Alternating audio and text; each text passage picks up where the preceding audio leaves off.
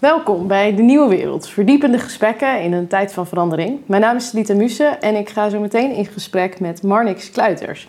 Marnix Kluiters zou je misschien kunnen kennen als de stem achter de Ecosofie podcast. Hij is ondernemer, uh, hij heeft een heel bijzonder levensverhaal, daar gaan we het zeker over hebben. En dat bijzondere levensverhaal dat heeft hem ertoe gebracht om een podcast te maken waarin hij ecologie, filosofie en economie samen probeert te brengen. Um, heel veel, super interessant, dus laten we er meteen in gaan duiken.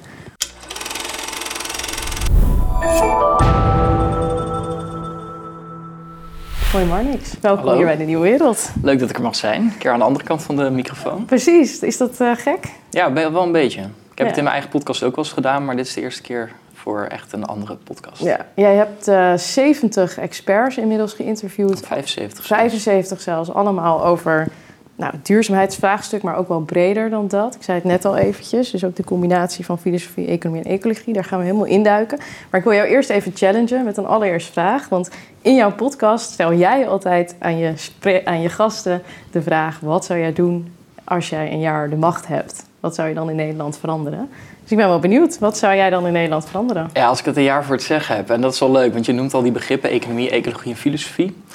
En ik zou die graag bij elkaar willen brengen, maar ik denk ook dat ze verband hebben met elkaar. Mm -hmm. En uh, nou, je hebt verschillende manieren om te kijken uh, naar duurzaamheid. En dan zie je eigenlijk of je nou de planetaire grenzen pakt of uh, het Global Footprint netwerk, dat we op veel te grote voet leven. Mm -hmm. Um, voor de levensstijl van een gemiddelde Nederlander is, zouden we eigenlijk uh, 3,6 aardes nodig hebben. En wat betekent dat nou? Dat ja, de aarde die geeft ons van alles, allerlei grondstoffen, voedsel. En die kan ook van alles opnemen, CO2 met bos, et cetera, en de uitstoot die we hebben. Ja. En als we allemaal zouden leven op de manier van de Nederlanders, zouden we dus eigenlijk 3,6 keer zoveel grond nodig hebben om in die behoeftes te kunnen voorzien. Ja, daar heb je ook zo'n dag voor, hè? de jaarlijkse ja. Earth, uh, Earth Overshoot Day. Day. Ja. ja. die is in Nederland dus al geweest dit jaar. Dat was op 12 april. Ja. En wereldwijd uh, valt die gelukkig wat later. Um, en dan zouden we 1,7 um, aardes nodig hebben om in ja, de, de, behoeftes van de gemiddelde wereldburger te kunnen voorzien. Ja. Um, nou, wat is interessant, die wat, voetafdruk... wat zou jij dan doen als je in het jaar de macht hebt? Want ja, daar ik wil jou even dwingen naar, ja. daar naartoe te gaan. Uh, nee, want dat is dus interessant. Je ziet dus dat die ongelijkheid op de wereld dat die heel erg verdeeld is. Dus wij hebben het heel goed naar, uh, in Nederland. Dus Ja. wij hebben enorme welvaart. En hoe hoger die welvaart, eigenlijk hoe groter die voetafdruk. Dus ik zou eigenlijk uh, heel veel belastingen afschaffen en er eentje voor toevoegen. En dat is eh, een belasting op de voetafdruk. En die zou Nee, ik ja. invoeren. En het geld zou ik dan teruggeven in de vorm van eigenlijk een voorwaardelijk basisinkomen. eh, ja, want even, mensen. ik ga proberen wel duidelijk. Een belasting op de voetafdruk. Dus jij zegt, ik zou van iedere Nederlander willen weten wat zijn ecologische druk is eigenlijk. Dus hoe zijn gedrag, consumeren, alles wat je doet, je mobiliteit, et cetera. Hoeveel ecologische druk dat veroorzaakt. En dat ga ik dan op een manier belasten om te stimuleren dat je je druk gaat verminderen. Ja, en dan, zien? ja, dat. En dat geld zou ik dus teruggeven aan de mensen die een hele lage voetafdruk hebben. Zodat je in feite dus geld zou kunnen verdienen door een lage voetafdruk te hebben. En dat betekent dat je eigenlijk naar een systeem gaat wat wel gebaseerd is op vraag en aanbod. Ja. Ehm, maar wat twee interessante prikkels heeft. Eentje waarin het eh, interessant is om te innoveren op producten die een lage voetafdruk hebben. Ja. En aan de andere kant zou je dus ook geld kunnen verdienen door je voetafdruk te verlagen. Ik hoor mensen nu al denken, is dit die persoonlijke CO2 eh, ja, dat is fascinerend. Want, budget? Maar daar ehm, gaan we, ja precies. Daar Je zou, je zou het natuurlijk op verschillende manieren kunnen doen. Eh, Barbara Baarsma heeft net een boek geschreven, eh, Groene Groei. Eh, Zij Mhm. pleit er inderdaad voor om een, een carbon wallet, noemt ze dat. Dus dan zou je het puur op CO2 doen. Ik zou het dus iets groter trekken, omdat ik denk dat het probleem rondom duurzaamheid veel breder is dan alleen CO2. Ehm, dan zou je carbon credits kunnen doen. Dus degene die de laagste voet of, of de laagste uitstoot hebben, die kunnen hun rechten verkopen aan degene die de grootste uit, eh, uitstoot. Je zou het ook alleen aan de aanbodkant kunnen regelen. Dus Ja. dat je gewoon in de winkel eh, moet afrekenen eh, dat producten met een grote voetafdruk duurder worden. En dat de belasting die daarop gegeven wordt, Ja. dat je die integraal teruggeeft. Dus dan krijg je eigenlijk in feite dat iedereen hetzelfde bedrag ontvangt, maar dat de eh, uitgaven voor degene met de grootste voetafdruk het hoogst Ja. zijn. Je duikt er gelijk wel heel technisch in. Dat gaan we denk ik zo meteen ook doen. Ik ben ook benieuwd hoe jij... eh, want er zullen ook wel misschien kritische kanttekeningen te plaatsen zijn bij dit idee. Ja, zeker. Het is ook een Eh, vrij radicaal idee. Ja, het is een vrij radicaal idee. je ziet ook dat bepaalde ja. groepen in de samenleving daar ook al best wel mee, al bang voor zijn om mee weglopen. Dat ze zeggen van hè, dit is het volgende wat we gaan krijgen. Is dat iedereen zich binnen een bepaald CO2-budget eh, daaraan moet houden. En dat levert meer overheidscontrole op. Gaan we even nog niet induiken. Ik wil even één stapje terug in het gesprek. En ik wil even weten van jou. Je maakt de Ecosofie-podcast. Uh, is ook heel succesvol. Dat doe je nu al uh, een ruime tijd. Je hebt dus al inderdaad meer dan 75 mensen gesproken. Heel veel afleveringen online. Nu eigenlijk voor de eerste keer dat je zelf uh, naar voren stapt. Van kijk, ik ben het geluid achter die podcast.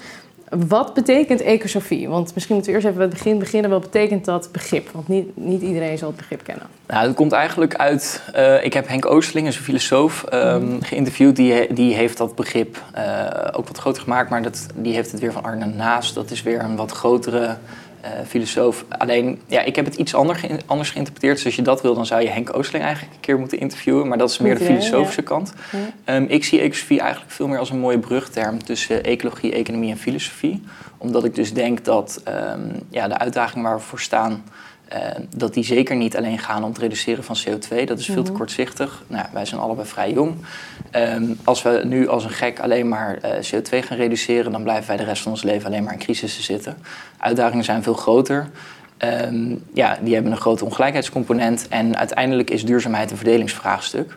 Uh, en ja, wat, wat, hoe ik het zie is eigenlijk dat de ecologen, uh, bijvoorbeeld dat framework wat ik net vertelde over de footprint, maar je hebt ook de planetaire grenzen. Ja. Dus de ecologen, dat is eigenlijk wat staat voor de kennis van het huis, zijn heel goed in, in kaart brengen van wat heeft onze aarde te bieden, hoeveel hulpmiddelen, hulpbronnen zijn er. Ja, dus een um, beetje dat denken over ook donuts en over planetaire ja. grenzen, van hoeveel heb je op een aarde aan grondstoffen, aan schoon water, ja. aan ecologische diensten, et cetera, et cetera. En die hoeveelheid is niet ja. oneindig. Dus dat betekent dat er een bepaald niveau van schaarste is. Nou, daar hebben we een hele interessante wetenschap voor, die ook een beetje verketterd is sinds de crisis van 2008. Maar dat zijn de economen. De economie, de, de wetten van het huis, dat gaat er eigenlijk over hoe we op de meest effectieve manier met schaarste kunnen opgaan. Uh, omgaan. Zijn die verketterd? Ik denk dat veel mensen juist het beeld zullen hebben worden gedomineerd ja. door de economische modellen. Ja, precies. Uh, omdat die modellen dus ook veel verkeerd gebruikt zijn. Um, maar de, de, de houding richting de economie, dat is, die is wel redelijk negatief, omdat... Uh, ja. Uh, ja. Zo van, jullie konden de financiële crisis niet voorspellen. Ja. Uh, ja, Terwijl ik denk, als je ook kijkt waar het meeste economisch onderzoek over gaat... dan is het welke samenhang hebben bepaalde zaken.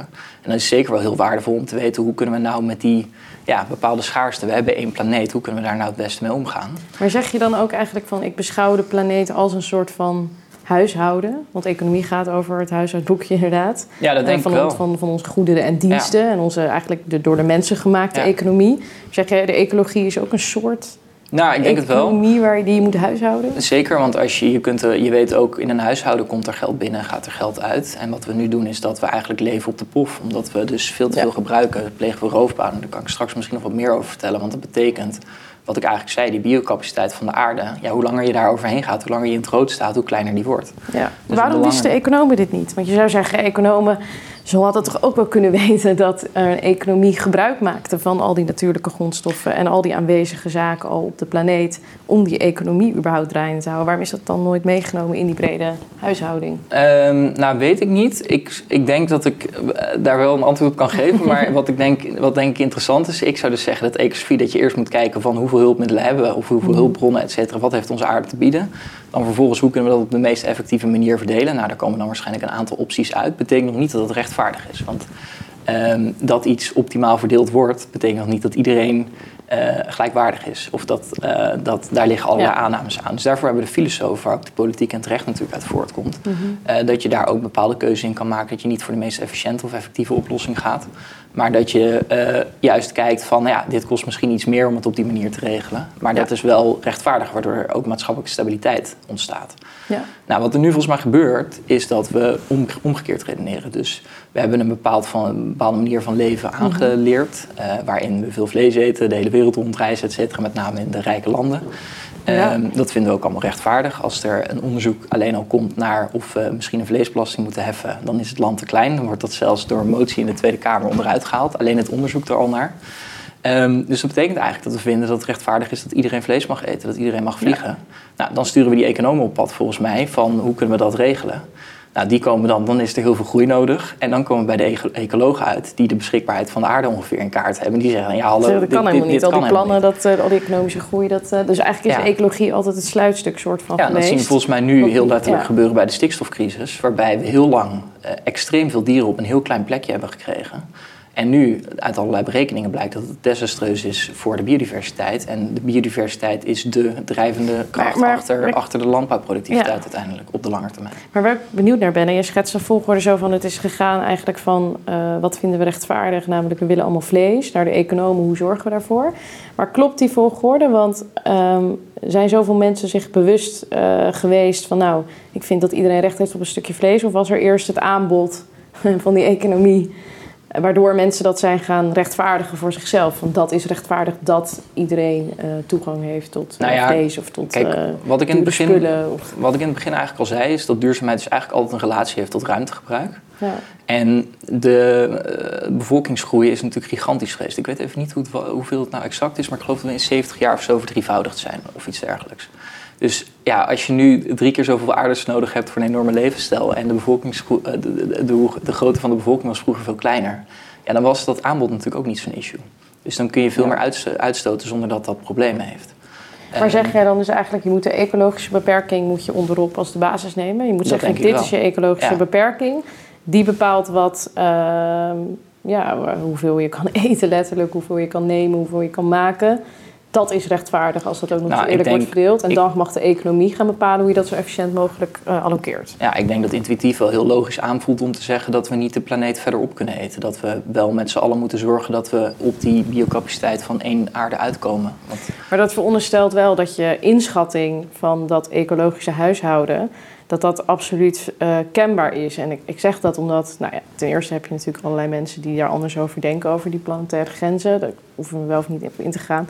Maar ik weet ook nog van, vroeger van, van studie dat je die bekende uh, Maltes had, die op een gegeven moment zei van, hè, uh, we, we, zijn in Nederland helemaal een probleem, want we hebben hier veel te weinig land, we kunnen hier veel te weinig produceren. Met de groeiende bevolking komen we helemaal in de problemen.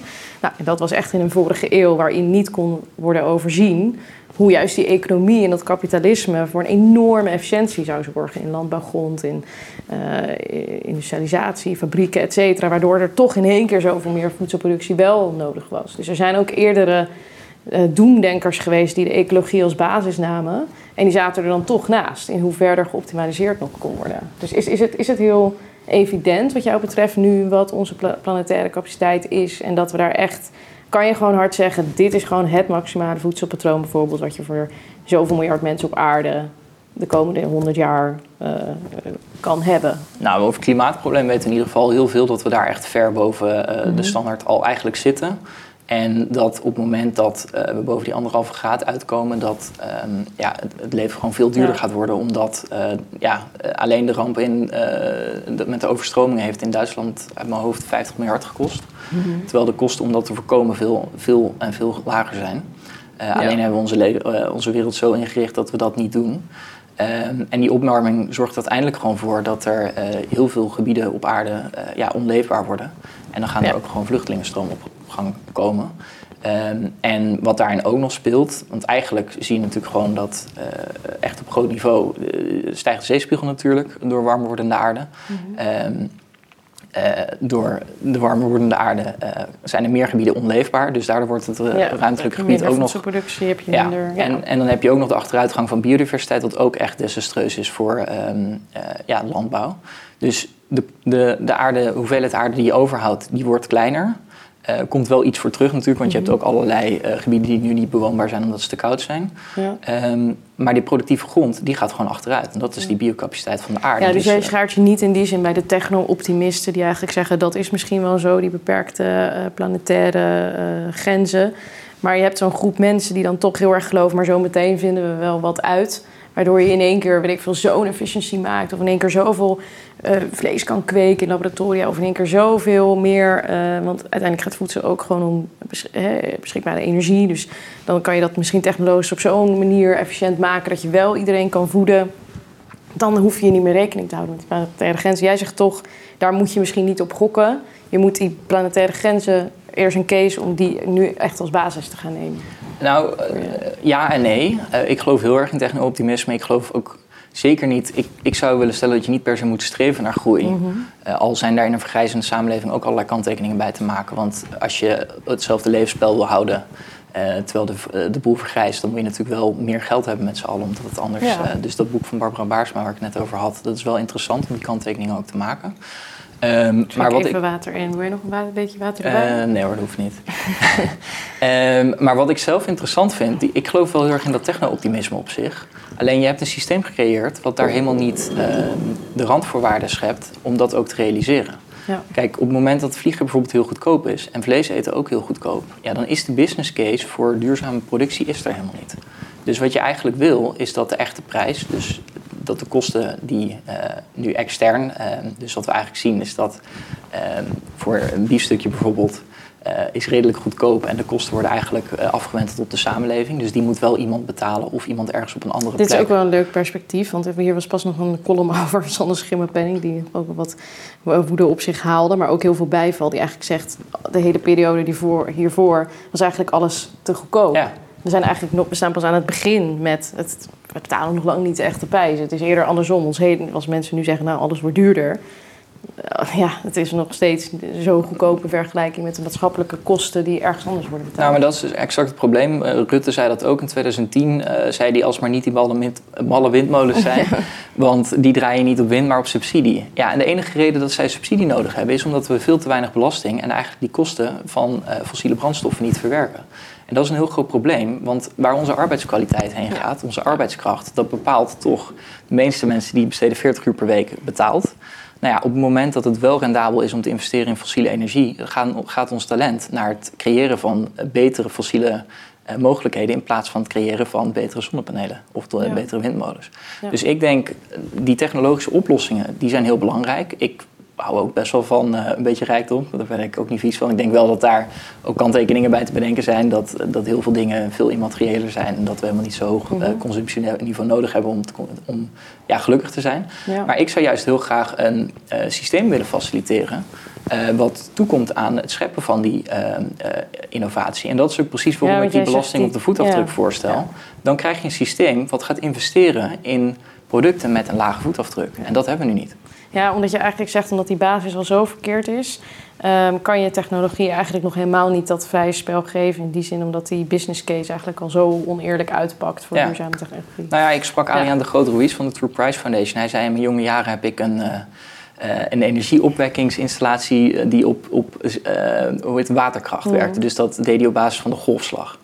En eh, toen kwam hij daarmee op de markt. En toen was dat niet te betalen. Omdat andere energievormen veel goedkoper waren, waarbij de schade niet... Dit is wat dus... Shell heel vaak zegt over hun zonnetechnologie. Van ja, wij hebben wel eerdere momenten gehad waarop we dat wilden pushen op de markt. En toen wilde niemand het hebben. Nou, we hebben een systeem waarin perfecte oplossingen niet rendabel zijn. En waarin vervuiling niet meegenomen wordt in de prijs. Waardoor je dus eigenlijk heel veel troep creëert en heel weinig waardevolle producten. En dat is echt zonde, want dat betekent dat we met z'n allen om negen uur opstaan. En eigenlijk dus uh, de machine op de verkeerde manier hebben afgesteld. En dat is echt en aan de verkeerde dingen aan het werken en eigenlijk nog aan het verergeren van ons probleem. Want wat we eigenlijk willen is dat iedereen gaat bijdragen aan de uitdagingen waar we voor staan. Want die zijn best wel groot op dit moment. Ja. Hey, even om, uh, zometeen wil ik echt even met je dieper uh, duiken in ook dat CO2-budget. Omdat het denk ik wel lekker gevoelig ligt. En ook juist omdat daar je ook allerlei vragen wel dus ook over rechtvaardigheid kan stellen. En over, um, moet een overheid dat reguleren of zie je dat op een andere manier voor je? En hoe werkt het dan? Uh, maar ik zou nog even een stapje uh, uit willen wijden, ook over jouw persoonlijke motivatie om hier aan te werken. Wanneer is het idee uh, voor jou, uh, ja, wanneer is het op jou ontstaan om aan Ecosofie te beginnen? Ja, ik ben op mijn twintigste, toen ik twee op mezelf woonde in Rotterdam, studententijd, eigenlijk volop in het leven stond. ik deed studie accountancy. En toen ben ik heel slechtziend geworden door een oogaandoening. Mm Dus ja, ik kijk je nu ook aan. ik zie jou niet zitten. Als ik aan de zijkant zie ik nog wel wat. Dus dan kan ik nog wel wat zien. Ehm, dus ik ben niet helemaal blind, maar ik werk ook op een hele andere manier dan heel veel andere mensen. Mm non-visueel, op basis van spraak. Ehm, ik heb toen eigenlijk twee jaar lang alles gedaan om weer terug te komen in de maatschappij. Uh, veel baat gehad ook bij de mensen die mij getraind hebben om weer te kunnen mhm. functioneren. Ik ging uiteindelijk ook skiën. Uh, met vrijwilligers die dat leuk vonden om te doen. Je gaat heel snel nu, want je was dus 20 jaar toen dit gebeurde. Ehm, hoe snel ging je weer eigenlijk aan de slag? Want ik, dat is best wel iets om even zeg maar ja, uh, dat, dat verandert je leven van de ene Ja, later heb ik daar ook wel de rekening voor gepresenteerd gekregen. Maar binnen een maand of drie was ik wel weer een tentamen aan het maken. Zo.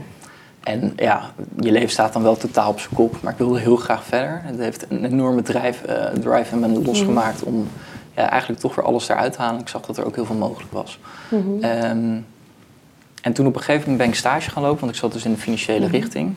En um, toen vroeg ik me af, ik merkte dat er heel veel mensen niet intrinsiek gedreven waren, maar eigenlijk ja, toch heel erg gericht waren op uh, ja. wat meer de geld- en statusdingen. En Mhm. ja, het was voor mij ook leuk, een groot bedrijf. En ik merkte zelf dat ja, eigenlijk waar ik zo hard voor gestreden had. Dus ik had heel veel studiepunten gehaald zonder zicht. dat lukte me allemaal, dat ging me goed af. En toen in de praktijk. Je ging lekker carrière maken, zeg maar. Ja. Je had een beeld van ik ga bij een grote organisatie, ik ga lekker Mooi plaatje. mannetje in pak. En, en dat plaatje klopt op LinkedIn, Facebook. ik stond op Boels nog net te Mm. vertellen dat het eigenlijk ja, een mooi hotel, mooie ging, trainingen, ja. Ja. in pak naar kantoor. En ik vond gewoon echt geen bal aan. Uh, en toen merkte ik van ja, ik wil eigenlijk niet per se rijk worden of veel geld verdienen. En uh, dat dat ook het doel is uh, van mijn werk. Ehm, volgens mij wil ik heel betekenisvol leven leiden en staan voor hele grote uitdagingen. En nou goed, dat ging niet over één nacht ijs, maar kwam een documentaire tegen Rendement van Geluk van Kees Klomp over de betekeniseconomie. En toen ontdekte ik eigenlijk dat er social enterprises bestonden, die dus op basis van een business case een maatschappelijk probleem oplosten. Ja. Toen dacht ik, hé, hey, dat is interessant. En uh, later ben ik bij een podcast terechtgekomen. Daar kon ik eigenlijk mijn ei ook wel goed kwijt. Mhm. En anderhalf jaar later dacht ik van ja, ik was daar vrijwilliger. Ik hielp daarin in het contact met de gasten. Toen dacht ik, nou ja, volgens mij kan ik ook wel zelf twee microfoons kopen. Uh, ja, want je bent toen zelf een podcast gaan maken. Dat doe je dus ook allemaal... Uh, ja, terwijl je, je kan je gasten niet zien, je kan de techniek... Hoe doe je dat? Dat doe je allemaal spraakgestuurd. Het Ja. editen, het maken, het voorbereiden, alles. Ja, en het, Ja. eh, ik kan dus heel snel luisteren. Daar kunnen we misschien ook wel een fragmentje in de beschrijving van zetten. Ja. Eh, dus ik heb eigenlijk eh, mijn kracht van mijn beperking ook wel in die zin gemaakt. Eh, mijn stem doet het prima, eh, mijn brein ook. En ik kan heel snel heel veel informatie tot me krijgen. Ik heb alleen geen overzicht. Ja. Dus ik lees graag heel veel boeken. En dat vind ik leuk om dat ook weer op een toegankelijke manier eh, bereikbaar te maken voor een breder publiek. Voor mensen die niet per se tijd hebben om een boek helemaal door te spitten. En eh, eh, uiteindelijk vind ik het leuk om die lessen dan ook weer ergens te gaan vertellen. Dus eh, Ja. zowel lezingen te geven als dit nu hier op dit podium te Ja, doen. ja je hebt eh, eh, heel veel mensen gesproken, meer dan eh 75. Heb je dan nu het idee, eh, je hebt al die eh, expertise van hun en verhalen en ervaring allemaal tot je kunnen nemen. Dat maakt jezelf eh, inmiddels ook een expert op dit duurzaamheidsvraagstuk. Eh, wat, wat was een, een verhaal of een gast of een inzicht wat, waarvan je echt dacht, ja, dit, hier hebben we echt beet. Dit, eh, Ja, eigenlijk realiseerde ik me dat later pas, maar dat was Frank Elderson. Die zat toen Mhm. nog bij eh, de Nederlandse Bank in, de, Ja, in het bestuur. Die zit inmiddels in de Europese Centrale Bank. En ehm, hij vertelde mij van ja, eh, ik kwam hier ooit terecht. En toen hadden we een strategie-sessie. Nou, die was in de mist, dus ze gingen een visie Mhm. maken in de mist. Dat was eh, wel grappig. en hij zat samen met een collega van ja, hoe, hoe, hoe moeten we niet iets met duurzaamheid? En dat was volgens mij in 2010, dus hij was er echt Ja. wel vroeg bij. Ja. En ja, hij zei, ja, de Nederlandse bank is niet een veredelde natuurbeschermingsclub of zo. Dus we zijn geen Greenpeace of zo. Dus we kunnen niet op basis van wat wij natuur belangrijk vinden, ehm, de natuur gaan redden. Ja. Eh, wij zijn er om te waarborgen dat de financiële stabiliteit eh, eh, gewaarborgd is. En toen is hij gaan nadenken van ja, hoe raakt dat dan aan de uitdaging waar we voor staan? En toen kwamen ze tot de conclusie dat eh, de grote klimaatverandering, dus bijvoorbeeld wat er in, eh, met het aantal orkanen, et cetera, wat toeneemt, eh, wat er in Nederland is gebeurd, afnemende biodiversiteit, dat dat eigenlijk gigantische risico's zijn voor je beleggingsportefeuille. Er zijn financiële instellingen die hebben wereldwijde beleggingsportefeuilles. Ja, die zijn geïnvesteerd in fossiele industrie Ja. en in allerlei op plekken waar dingen. misschien eh, risico is op eh, klimaatrampen Ja. of eh, Ja. slecht weer. Dus als, Ja. als er een heel stuk land overstroomt, nou dan ga- is dat niet goed voor de winstgevendheid van het product. Eh, Nee. er zijn allerlei campings onder water Ja. gelopen. Nou, weet ik niet of daar de grootste financiële klappers uitkomen. Maar Nou ja, we hebben die hebben geen euro gezien verdiend. hoeveel eh, enorme honderden miljoenen schade dat ja, oplevert. als Ja. er allerlei oogsten gaan mislukken, nou, wat er nu ook in de, aan de hand is in, in Oekraïne met, met het graan, et cetera, dat is dan Mhm. niet gerelateerd aan duurzaamheid, maar wel aan andere eh, factoren. Dat heeft natuurlijk enorme impact op je beleggingsportefeuilles. Dus zij zeiden van nou, die eh, opwarming van de aarde, en dat is overigens ook wat eh, Larry Fink van eh, BlackRock zegt. Mhm. Wij zijn het niet meer aan het doen vanuit milieuactivistisch perspectief, maar wij zijn kapitalisten en de grote uitdagingen op ecologisch vlak waar we voor staan zijn een grote bedreiging voor onze beleggingsportefeuilles. Ja. En wat Frank zei was, ja, dus we hebben die fysieke risico's. En doordat we die fysieke risico's hebben, nou, we zijn niet dom als mensheid, gaan we actie ondernemen. Dus we hebben bijvoorbeeld een klimaatverdrag. Mhm. En dat klimaatverdrag, in 2015 spreken we met z'n allen af. We willen eigenlijk Ja, onder de anderhalve graad, eh, graad blijven en op zijn max twee. Nou, dat betekent natuurlijk niet dat al die overheden vervolgens uh, lekker fluitend uit het raam gaan zitten kijken. Dat betekent dat er allerlei wetgeving op komst is. Dus die fysieke risico's die draaien vervolgens weer om naar transitierisico's. Dus we gaan een transitie maken naar een duurzame samenleving. Ja. Dat betekent dat als jij geïnvesteerd bent en in allerlei vervuilende activiteiten, dat dat geld gaat kosten. Want als jij nu nog allerlei olie oppompt en we bedenken over een aantal jaar vrij rigoureus bijvoorbeeld, want meestal gaan transities schoksgewijs, daar kunnen we misschien zo ook nog wat meer over vertellen. Ehm, ja, dan ben jij in één klap, dat noemen ze stranded assets, uh, is jouw beleggingsportefeuille een heel stuk minder waard. Maar waarom raakte dit verhaal jou? Want ik zit te denken van ja, luister naar Frank Elderson, Nederlandse bank, uh, slimme guy, zal vast. Maar waarom raakte dit jou persoonlijk om dit van hem te horen? Want ik denk ja, this is just financial people trying to save their ass again, weet je wel. Die gaan niet misschien het maximale doen. Die zijn alleen geïnteresseerd in hun eigen stranded assets. Waarom was dat voor jou, wat inspireerde jou daar? Nou ja, omdat ik uh, eigenlijk begon en toen dacht ik al van dit klopt niet wat we aan het doen zijn met de Ecosofie podcast. Want ik ben eigenlijk gewoon altijd iemand geweest die dus, ik ben nooit een natuurliefhebber van jongs af aan geweest nee. of zo.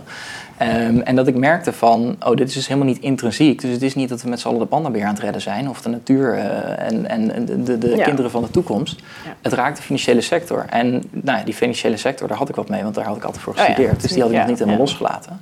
En geld stuurt de wereld. Dus hoe wij de, de boel investeren, dat uiteindelijk, uh, wat ik net al zei, uh, de 40 uur per week die iedereen werkt, dat doen we uiteindelijk wel voor een inkomen. En dat is toch waar we de meeste tijd in stoppen. Ja. Dus daar liggen volgens mij enorme kansen als we dat goed investeren, om uh, ook de wereld de goede kant op te draaien. Ja.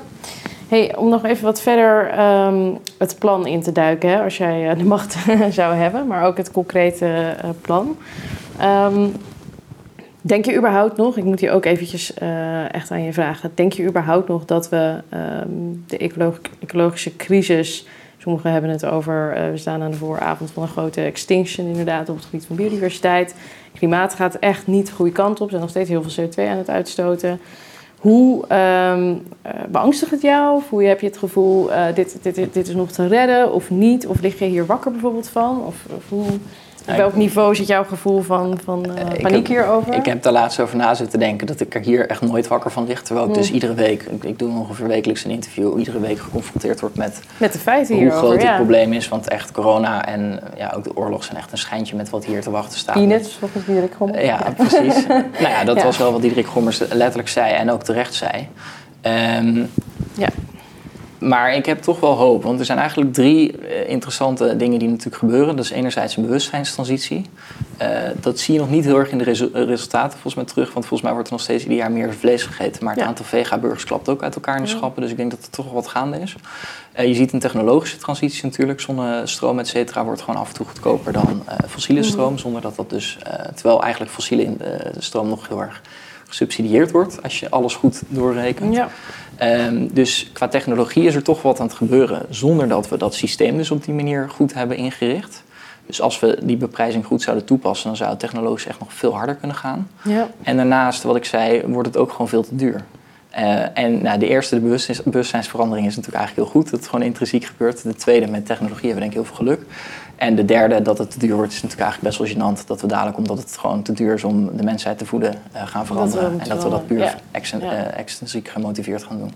Hey, um, dat idee voor een persoonlijk CO2-budget, mag ik het zo noemen? Of is dat net niet het idee? Nou, ik zou het niet, ehm, want uh, ja. uiteindelijk, ja, ik, ik zou er wel voor zijn dat iedereen eigenlijk bij de supermarkt komt, omdat je uh, aan de ene kant uh, de euro ziet en aan de andere kant ziet hoeveel grond een product is en dat je op, basis, op, jaar, op jaarbasis een aantal, ja, eigenlijk dus um, gemiddeld één. Dus je zou het aantal productieve hoeveelheid grond kunnen uh, zien van de wereld, dat delen door de wereldbevolking. Dus dat is de gedeelte dus één aarde is het uitgangspunt? Ja, dus dan heb je 1,7 hectare grond zou jij per jaar mogen besteden. Dan blijf je binnen die biocapaciteit. Dus dan zou je geen roofbouw meer plegen. En hoe weet je dat? Want dat zou dus van ieder product bekend moeten zijn. En dan wordt dat automatisch bijgehouden op je... Ja, gewoon, bij de aanschaf van een... Net zoals de omzetbelasting, die wordt ook bij de bron geheven en die wordt steeds doorgeheveld. En je kunt natuurlijk voor een koe weet je best wel hoeveel graan erin gestopt wordt om een koe op te voeden. Ja. Nou ja, dat, dat, graan kunnen we beter zelf opeten, dat is veel efficiënter. Ja. Um, dus als je dat bij de bron doet, we weten ook exact hoeveel fossiele brandstoffen er opgepompt worden. Um, dus al dat soort dingen, dat, dat, wordt natuurlijk al best wel goed gemeten. Dus ik denk dat je, als je dat bij de bron doet, dat dat best wel goed kan. Maar zou, je dat, zou dat betekenen, je hebt maximaal 1,7 hectare wat je mag besteden, zeg maar jaarlijks. Betekent dat je mag niet meer dan dat, je, kan, je mag en kan ook niet meer dan dat kopen? Of betekent het... In zijn totaal wel. Ah, Dus, dus voor de hele wereldbevolking wel, want dat is waar we naartoe moeten. Dus Mhm. dat plafond zou ik dus, we zitten nu op 1,7. Dan moet je niet zeggen, we gaan één keer terug naar 1, maar dat zou ik dus Nee. steeds verder naar beneden drukken. Ehm, maar ik, zou, ik ben voor ongelijkheid. Dus ik vind eigenlijk dat degenen die het meest bijdragen, dat die best wel wat meer mogen hebben dan Ja. degenen die het minst doen. Alleen wat, je, eh, wat het interessant maakt, is dus dat hoe kleiner je voetafdruk, dus eigenlijk hoe armoediger je ook leeft in zekere zin. Nou, Mhm. kun je daar ook allerlei discussies bij zetten, want is het per se armoediger om veganistisch te leven of niet te vliegen, et cetera. Maar ehm, er zou dan wel een prikkel kunnen komen om te consumeren. Dat je zegt, als jij onder die 1,7 zit, dus laat zeggen op 1,3, dat je die 0,4, dat je die kan verkopen aan iemand die er graag boven Ja. wil zitten. Je Ehm, moet een beetje denken aan het huidige ja, ETS-systeem. dat is precies ik het voor bedrijven die eh, CO2-emissierechten met elkaar verhandelen. Ja. Je krijgt zoveel, dat is het max aantal totale Ja, eh, en- CO2-rechten. En als je meer wilt, moet je van een ander voor een grotere prijs maar gaan kopen, dat jij nog meer wil Ja, dus de vervuiler die heeft de negatieve effecten en degene die ehm, eh, goed presteren, dus duurzaam zijn, die kunnen daar geld aan verdienen. Ja. En dat zou een heel mooi iets zijn, want wat je ziet is dus dat de voetafdruk van arme landen zeker, maar ook mensen die dus heel, een hele lage voetafdruk hebben, dat dat dus gepaard gaat met, Mhm. met welvaart. Ja. Dus dan zou armoede in feite geld op gaan leveren. En dan krijg je dus eigenlijk een systeem wat faciliteert dat je zou kunnen gaan consumeren. En dat Ja. is volgens mij de grote uitdaging waar het kapitalisme nu voor staat.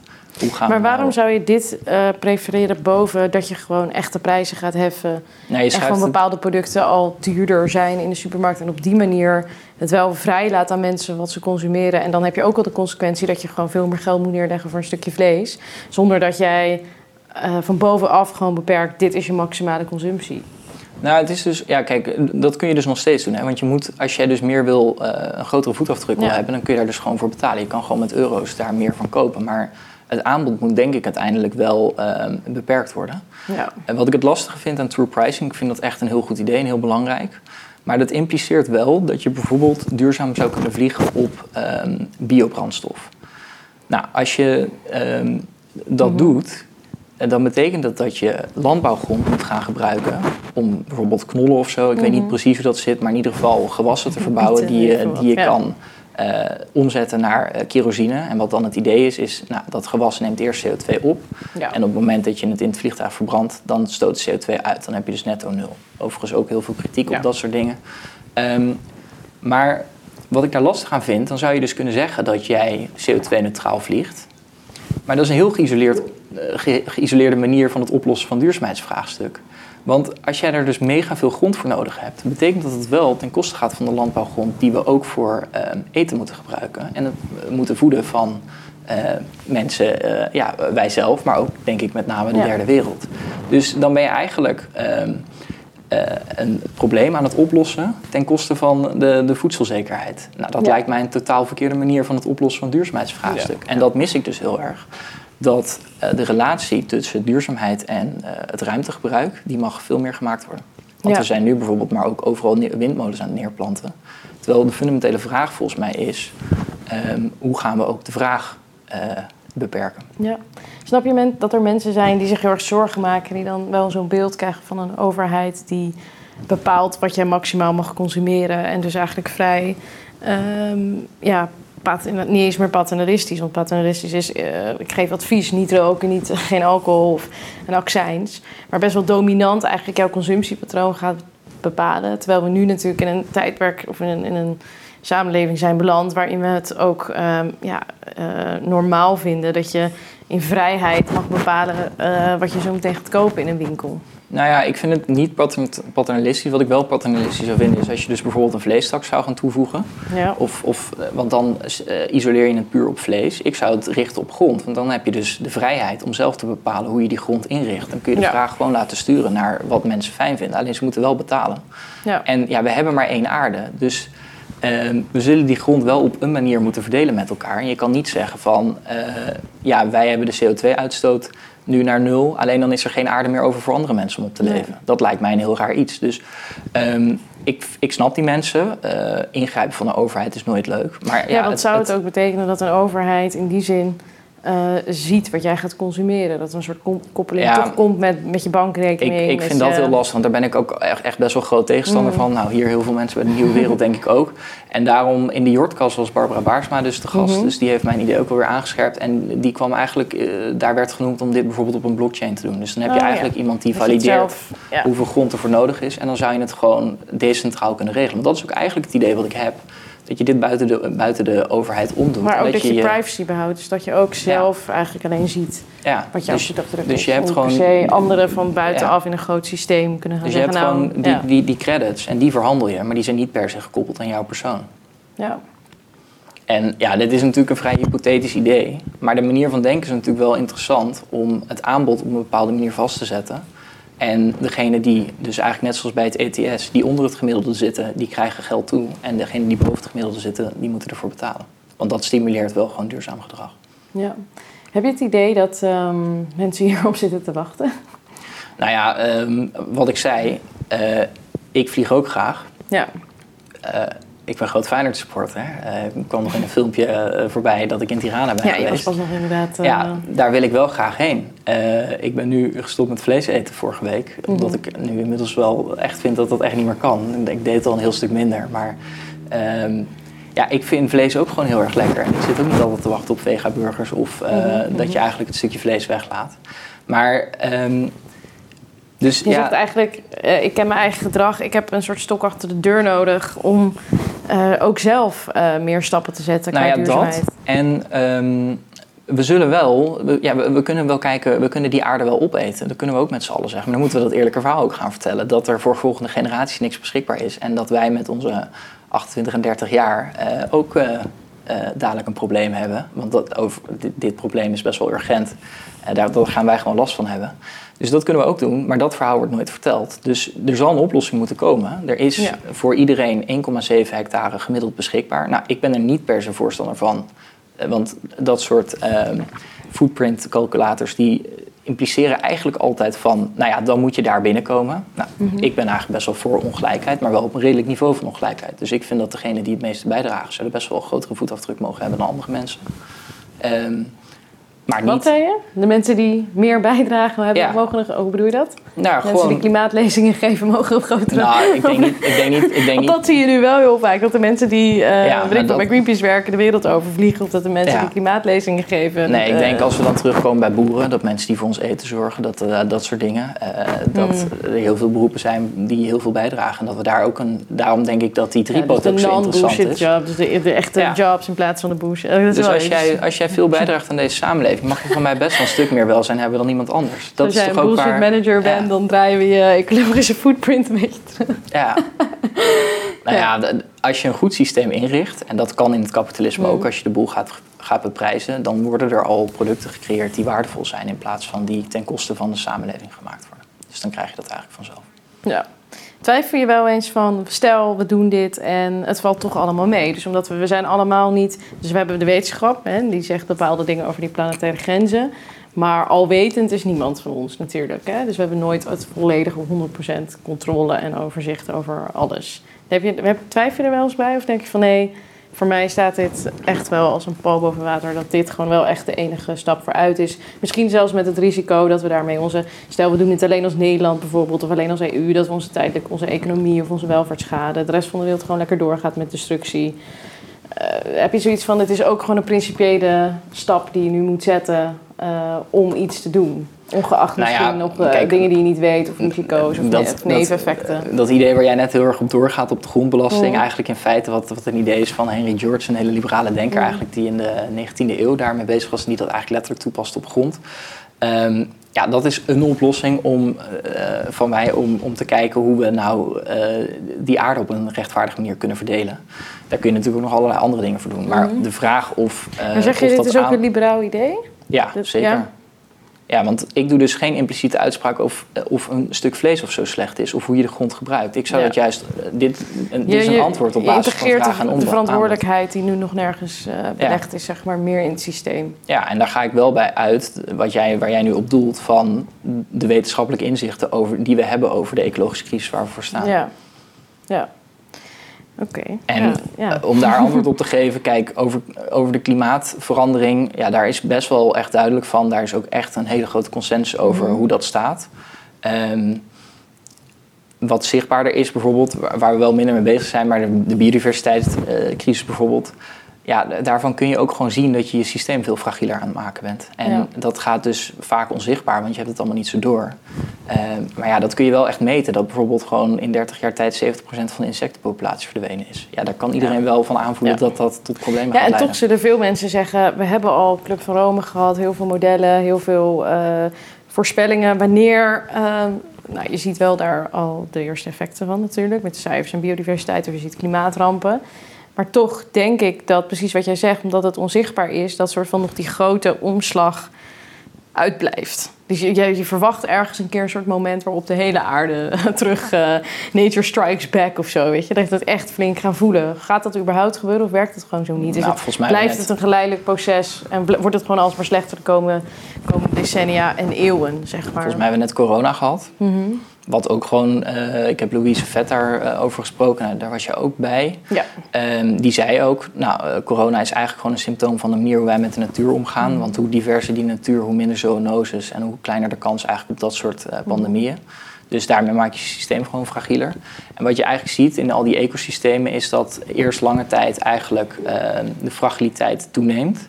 Mhm. Ehm, en dat is eigenlijk te vergelijken met, ja, eh, je zit in een kano. Je kijkt steeds verder over de rand, omdat je iets interessants in het water ziet liggen. Je buigt wat verder, nog wat verder. Op een gegeven moment springt er een kikker op en eh, je maakt een rare zwiep en die kano valt om. Nou, wat er dan gebeurt... zetje.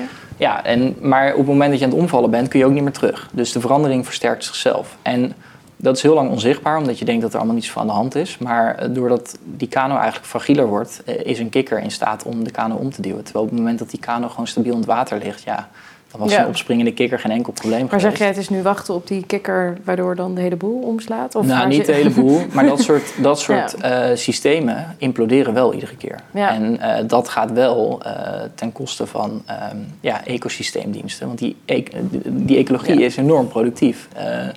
Voor meer dan de helft van, de, eh, eh, van het BBP wereldwijd zijn we actief van de biodiversiteit, vertelde Louise Vet. Ja, dus we kunnen dat wel vernielen. Maar dat gaat uiteindelijk, net zoals Frank Elderson dus zei, ten koste van ehm, eh, ons financieel kapitaal ook. Ja. Heb je het idee dat mensen nu, als je kijkt naar de huidige politiek, ehm, je zou zeggen, nou, we hebben liberalen, al een liberale regering, die zouden wat meer doordrongen kunnen zijn van dat hele concept van de vervuiler betaalt en je neemt verantwoordelijkheid voor je, de eigen shit inderdaad die je veroorzaakt. Eh, ik zie er toch nog heel weinig, ik, ik heb nog weinig het idee dat deze geïntegreerde manier van kijken ook hè, naar eh, ecologie, naar economie, naar filosofie, ehm, dat dat echt helemaal nog niet eh, heel veel plaatsvindt. Of zie jij wel eerst een soort van hoopvolle tekenen vanuit de politiek? Of, of, of leg je daar je pijlen ook niet per se op? Ik ben misschien een beetje zoekende, ook omdat we bijna Nou, afronden. Misschien van, ja. waar zie jij nu veranderingen? Waar zie je ook bijvoorbeeld, waar mensen die dit nu horen... Waar zou je nu op moeten gaan drukken ook, hè? Om, om, om dit in verandering eh, Nou, alweer ja en nee. Want we hebben natuurlijk nu, 12 jaar is het, een liberale regering. Ja, Nou, als je het schadebeginsel van John Stuart Mill erbij pakt, dan vindt hij eigenlijk dat jij eh, de vrijheid hebt om met je vuisten te zwaaien eh, tot Ja. het moment waar iemand anders zijn neus begint. Mhm. Nou, vind ik een heel redelijk beginsel. Dus dan zou je eigenlijk zeggen dat beprijzen van producten, dus true pricing toepassen. Dus de schade die productie met zich mee heeft, brengt, die moet je niet meer over de schutting gooien. Mhm. Die moet je optellen bij de productie zelf. Dat dat een heel liberaal beginsel is. Ja, en toch doen ze het niet. En wij kennen beide al jaren Michel Scholten. Ik begrijp gewoon niet, waarom wordt dat niet gewoon per direct, eh, die systematiek, hup, doorgevoerd? eh, wat, wat, wat... Ja, omdat er dus heel veel weerstand is. En dat is hetzelfde als wat ik net met die kikker en die kano aanhaalde. Eh, Zo'n systeem is ontzettend eh, veerkrachtig. De Mhm. bestaande belangen, die, eh, dat is, die hebben er baat bij om die kano stabiel te houden. Dus wat Michel doet met zijn True Price Mhm. Foundation het Impact Institute... is eigenlijk een alternatief schetsen. Wat, wat in dat water ligt, dan moet je die kano eerst Ja. omduwen. Ja. Maar Ja. ik denk wel dat als je, ook als je naar de politiek kijkt, dat daar wel flink geduwd wordt aan die kano. En Mm. dat die kano steeds fragieler aan het worden is. Want je ziet natuurlijk dat er ook Ja. meer tegenstand komt. Nou, volgens mij is het populisme, of eigenlijk de rechterflank, de extreemrechtsflank, die dit allemaal tegen wil houden. Dus ongeveer een zesde van, het, eh, van de stemmers. Ja. Dat zie je dat dat volgens mij een redelijk constante is. Maar daarbinnen zie je natuurlijk dat in 2002 bijvoorbeeld de Partij voor de Dieren gestart is.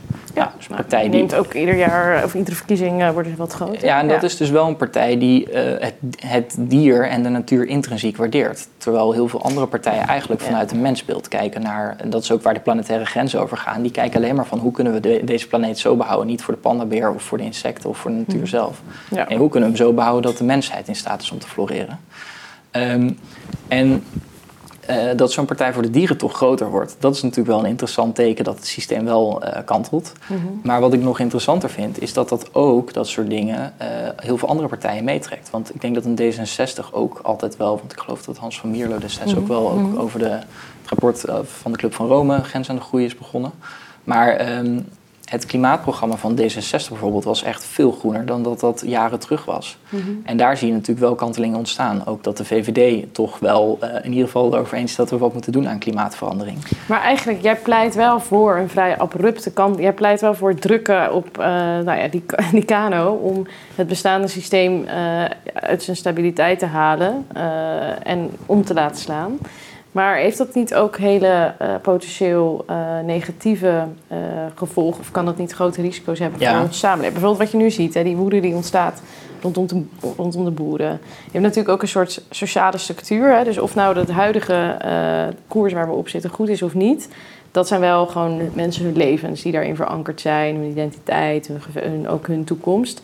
En je ziet gewoon wat dat doet, zeg maar, op het moment dat die verandering nu toch echt, nu lijkt het echt menens te zijn. Er is tien jaar over gepraat, nu lijkt de regering toch een wat harder lijn van dit gaan we echt doen. Nou oké, lijkt me dan van, vanuit het ecologisch uh, punt uh, logisch en goed.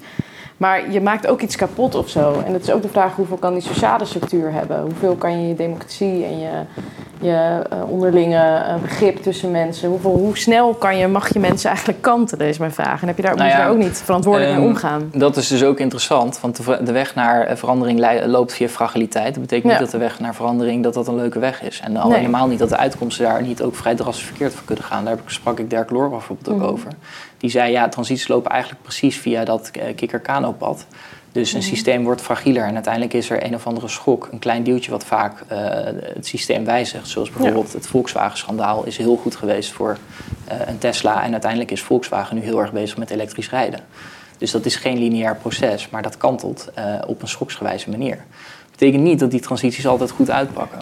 Uh, dat heb je bijvoorbeeld gezien bij de Arabische lente, waarin een monnik, of een monnik, een ik weet niet precies wat het was. Ik dacht dat het een verkoper was of iemand ja, die... Ze, ja. In ieder geval, die had iets onrechtvaardigs meegemaakt. Dat systeem daar was ook vrij fragiel. Uh, ja. Die steekt zichzelf in de brand en er ja, breken allerlei opstanden uit. een verkoper volgens mij van ja, iets. Ja, heeft wel geleid tot een burgeroorlog met, uh, die nog steeds gaande is in Syrië. Wat, wat natuurlijk echt ontzettend veel doden heeft uh, gekost.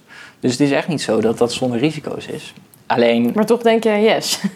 Nou, ik denk dat die kano drukken met z'n allen. Ja. Nou, ik denk dat uh, die kano zinkend is. Dus, uh, of misschien wel in de fik staat. Dus dat de problemen uh, veel groter zijn, mm-hmm. potentieel. dan, en dat het dus.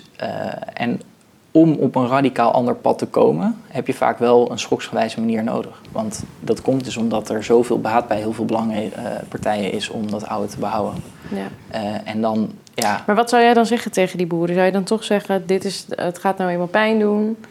Dit, nou ja, kijk, is, dit is wat er de, nodig is? Of zou je hier toch anders mee omgaan? Of huidige, ook vanuit menselijk perspectief, hè? hoe neem je mensen dan mee nou, in de, de, de huidige stikstofcrisis voor, zorgt gewoon voor dat de biodiversiteit drastisch achteruit loopt. Wat veel gevoeliger, uh, wat, wat plagen, et cetera, veel gevoeliger. Mm -hmm. Of de gevoeligheid voor plagen veel groter maakt. Dus ja, dan gaan de boeren ook uh, merken dat die ecologie op een gegeven moment, waar zij afhankelijk van zijn, uh, tegen gaat sputteren. Dus ja, ik denk dat de huidige manier van landbouw, maar daar ben ik geen expert op, maar dat die niet duurzaam is. Dus dat is een doodlopende weg. En ik snap wel dat het heel veel pijn doet. Ik heb daar wat fragmenten over gehoord. Dus ja, we hebben dit systeem met z'n allen gecreëerd. Ik vind dat we, de Rabobank er ook bij betrokken, maar we zijn met z'n allen ook afnemer, et cetera. Nou, we zijn natuurlijk ook een enorme exporteur. Maar ja. als land hebben we dat natuurlijk ook heel fijn gevonden om ons op die manier te profileren. We hebben zelf voor dat soort regeringen gestemd die dit systeem hebben ingericht. Dus ik vind dat we die pijn best wel met z'n allen mogen delen. Die pijn inderdaad collectief pakken. Ja. Het is niet zo alleen maar van de, oh de boeren hebben het nu opeens allemaal verkeerd gedaan. Nee, en ik snap ook ja. echt wel dat die boos zijn. Ik zou het ook niet leuk vinden als blijkt dat mijn microfoons zo giftig zijn dat ik geen podcast meer kan maken. Maar dat betekent niet dat ik maar door kan gaan met uh, allerlei processen die niet uh, gezond zijn en dergelijke. En op de lange termijn niet houdbaar zijn. Ja, en dan, maar inderdaad, maar nu neem je inderdaad dat voorbeeld. Maar ehm, is dit nu ook zo omdat jij inderdaad nog niet die pijn voelt van die, van die transitie? Of zeg je nou, die voel ik eigenlijk ook al wel? Er zijn ook al dingen waarin ik ook echt wel voel van... Ehm, om naar die toekomst te gaan die ik zelf aan het beschrijven ben, moet ik nu ook al een bepaalde pijn inderdaad gaan pakken. Nou, ik voel wel dat mijn energierekening drastisch omhoog ging. Ging van 160 naar 145 euro, geloof ik. Dus dat doet natuurlijk wel pijn. Ja. Uh, dus als ik een goed geïsoleerd huis had, et cetera. Uh, maar goed, ik huur. Uh, en zonnepanelen op het dak had zitten, et cetera. Dan was ik natuurlijk veel goedkoper uit geweest. Nou ja, het is natuurlijk een mak. bedoel, ik zeg, het gaat ook over mij even goed hoor. Maar het is natuurlijk een verwijt wat je ook vaak hoort van, nou ja, leuk. nu mensen in de, achter de studieboeken of uh, inderdaad, die, die werken bij de grote kantoren of die uh, in de politiek zitten, die voelen niet daadwerkelijk ook die transitiepijn. Uh, en de rest mag het inderdaad ja, gaan opknappen. Het is precies wat ik zeg. We hebben een systeem gebouwd met de verkeerde prikkels. Daar hebben boeren zich keurig naar gedragen. We hebben met z'n allen heel veel Precies, ze hebben gewoon eigenlijk alleen maar gedaan wat van ze werd gevraagd. En vervolgens zeggen wij, ja, jullie kunnen eh, oprotten eigenlijk in feite. Ja, dan snap ik wel dat mensen heel erg boos worden. En dat dat heel veel pijn doet. Dus ja, ik zou zeggen, doe het vooral met de boeren. En in die zin, ja, ik ben het totaal niet eens met haar inhoudelijk van Caroline van der Plas. Maar ik vind het wel heel goed dat, dat ze er zit. Want die mensen hebben wel gewoon een stem nodig. Ja. En, dus ja, ik zou uh, wel zeggen, uh, compenseer de boeren maximaal. En laat ze eigenlijk omvormen en kijken hoe we dat met z'n allen kunnen doen naar een duurzame variant. Want dan hebben we die handen van die boeren echt wel nodig. Ja. Je hebt ook uh, onlangs Joris Luijendijk geïnterviewd over de zeven vinkjes. Ik was gewoon afrondend ook nog wel even benieuwd. We hebben het wel heel veel over de ecologische grenzen, planetaire grenzen, het klimaatvraagstuk. Waar zit voor jou ergens ook de kant van inderdaad diversiteit, verschillende perspectieven, misschien onze culturele werkelijkheid? Uh, ook misschien een beetje de filosofische kant van wie we als mensen zijn. Hoe, hoe je hebt hem ook met een reden, denk ik, uh, uh, gevraagd. Hoe, hoe, hoe hangt dat samen met jouw verhaal? Nou, het is sowieso al fascinerend. Toen wij hierheen liepen, hadden we het er even over, over mijn lijst. Hoe weinig zeven, of hoeveel zeven vingers daarin zitten. dus daar heb ik echt nog een goede uitdaging in om, om, mijn lijst eigenlijk veel toegankelijker te maken. Die 75 experts. Maar wat hij natuurlijk eigenlijk zegt, is dat de wereld geregeerd wordt door zevenvinkers. Niet omdat ze een bepaald superieur ras zijn, maar eigenlijk omdat ze weten hoe de sociale normen werken. Dat ze eh, uit een warm nest komen, die weten hoe je ergens binnen moet komen. Dat je het juiste cv opbouwt en dan daar terecht komt. wat ik het allerinteressant vond van dat interview, was eigenlijk dat hij zei: ja, dat hele gebeuren dat is geen privilege, maar het is eigenlijk een nadeel. Hmm. Want, ehm, en dat is natuurlijk ook waar mijn verhaal zelf bij komt kijken. Ik heb natuurlijk op mijn twintigste iets heel heftigs meegemaakt met het verliezen van een groot deel van mijn zicht. Daardoor heb ik natuurlijk uh, ook een bepaald niveau van veerkracht, echt tegenslag meegemaakt. En wat mensen die geen zeven vinkjes hebben, en eigenlijk hoe minder je er hebt, hoe groter je niveau van veerkracht. Want je hebt gewoon veel meer tegenslag gehad. En dat denk ik wel. Uh, hij haalde ook Nassim Taleb aan, dat heel veel mensen denken van ja, de het gaat, deskundige natuurlijk. Ja. ja. het gaat niet veranderen. En hij heeft succesvol de financiële crisis voorspeld, wat heel veel andere mensen niet hebben gedaan. En hij zei, ja, dat heeft hij kunnen doen omdat hij in, ik dacht, Libanon geboren was, waar een mhm. oorlog uitbrak. En hij heeft letterlijk gemerkt dat het leven van de een op de andere dag totaal anders kon zijn. Ja. Dus ik ja, denk... wat vluchtelingen inderdaad vaak wel hebben als ervaring. Of mensen die inderdaad een, fysieke beperking of andere dingen hebben meegemaakt in het leven. Of inderdaad ja. uh, huidskleur of uh, andere achterstanden in de samenleving ervaren. Ja. jij vroeg net of ik me zorgen maakte. Nou, dat maakt me dus ook niet echt. Want ik heb gezien in mijn eigen leven dat het leven heel drastisch kan veranderen. En dat je wel anderen tot een gelukkig leven nog steeds kan zijn, komen. Want ik ben zelf ook nog steeds gelukkig. Um, en dat die verandering heel snel kan gaan als die eenmaal ingezet is. Want ik heb op een gegeven moment ook heel snel weer kunnen leren uh, om, om goed te functioneren. En ben allerlei leuke dingen gaan doen. Um, ja. Maar ik denk dat we, wat, wat hij zegt, um, dat die mensen die weten hoe het is om veerkrachtig te handelen, dat we die heel erg nodig hebben. Dus ik maar denk, juist voor deze transitie waar we ja, in zitten. Ook, uit, ja, ja de, de, mensen die weten hoe het is om drastische verandering mee te maken, nou, daar, dat gaat echt wel gebeuren de komende uh, jaren. Uh, ofwel op ecologisch niveau of op transitieperspectief. Want dat gaat allebei ja. schoksgewijs. Er zijn dezelfde soort wiskundige wetmatigheden in van toepassing. Mooi. Nou, we gaan het meemaken en dan uh, kun je ons denk ik adviseren ook hoe we daar persoonlijk mee, mee om moeten gaan. Wie is de volgende gast? Um, Wat staat er ook allemaal te gebeuren? Je bent ook nog een boek aan het schrijven. Je bent twee boeken eigenlijk uh, aan het schrijven. Je bent en uh, volgens mij een managementboek aan het schrijven over duurzaam leiderschap en andere lessen ook die je uit de podcast hebt gehaald. En uh, ook werken aan een, een, lezing over jouw verhaal. Ja, ik vind dat gebeuren over die kikker en die kano vind ik heel interessant, die metafoor. Ja. Dus hoe dingen plots kunnen kantelen. Wat ik dus zelf ook heb meegemaakt in mijn persoonlijk leven een aantal keer. hoe ik daardoor op een totaal ander spoor ben gekomen en vanuit niet meer die financiële blik had, maar die ecosofie podcast ben gaan maken. Dus daar zie ik hele interessante dingen in. Want ik zie een soort wedstrijdje eigenlijk gaande tot hoe we eh, in ecologische processen eigenlijk die veerkracht juist moeten Mhm. versterken. En die kantelpunten moeten voorkomen. En in de transitie naar een duurzame samenleving eigenlijk dat kantelpunt om moeten gaan. Ja. Dus dat is een hele leuke om te kijken hoe dat eh, ja, eigenlijk eh, ja, tegen elkaar afsteekt. Ehm, dat verhaal ben ik inderdaad aan het maken. Dat wil ik ook gaan vertellen bij bedrijven, scholen, et cetera. Dus als mensen daarin geïnteresseerd Mooi. zijn, moeten ze maar even contact opnemen. Kan Yes. via de nieuwe website ecosofie.net. Nice. Ehm, en eh, verder ga ik samenwerken met Nieuwskamer. Ik weet niet, ken je dat toevallig? Geen idee, nooit van gehoord. Volgens mij ben jij de hoofdredacteur. Eh, want jij wil meer jongere mensen een stem geven in het maatschappelijk debat. Nou, met mijn 28 jaar hoor ik daar gelukkig nog bij. Ehm, en eh, dat is wel de truc, want ik heb nu 75 experts gehad. Ik vind het heel leuk om op de inhoud in te gaan, maar ja, allemaal op social media, et cetera. Eh, daar, daar zit ik toch minder op. En, ehm, eh, Ja, dus ook dit verhaal zeg maar in de wereld Ja. van jongeren en social media krijgen. Ja, en ik wil dus Mooi. eigenlijk ook eh, vertellen hoe, hoe systeemverandering gaat. Dat vind ik een heel fascinerend onderwerp. Want ik ben ook niet een klimaatactivist of zo. Ik zie de problemen daarvan en ik, welke systemen daarop van toepassing zijn. En ik vind het dus ook interessant om te denken aan oplossingen en ook hoe die rechtvaardig uitpakken. Mooi. En, ja, dus dat. Heel mooi. Ik wens je er heel veel succes mee. Ik wil je ook hartelijk eh, bedanken. Ik denk dat heel veel mensen het eh, ook leuk vonden om eens te zien... hey, wie zit er eigenlijk achter die Ecosofie-podcast? heel interessant. Ik ben heel erg benieuwd wat, eh, of er op enige eh, korte termijn concretere plannen gaan komen... ook rondom zo'n eh, CO2-belasting, true pricing, CO2-budget... hoe je dat dan ook precies praktisch maakt. Dus ik ben echt heel benieuwd. Misschien dat we daar nog vaker eh, over gaan hebben. En, ehm, Ja, ik denk dat een grondbelasting wel nog heel ver weg is. Maar, Ja, dat zal nog eh, zeker op- veel, op- op- eh, als we het zijn. doen op een CO2-budget, daar zijn wel concrete ideeën voor. En dat gebeurt Precies. natuurlijk ook wel in, in feite met het ETS-systeem. Precies, en die kantelpunten die gaan er ook komen. Dus daar zullen we elkaar ook over blijven spreken. Ik wil je hartelijk danken. Ja, dank Dankjewel. voor jouw vragen, Talita. Leuk. Dat was hem.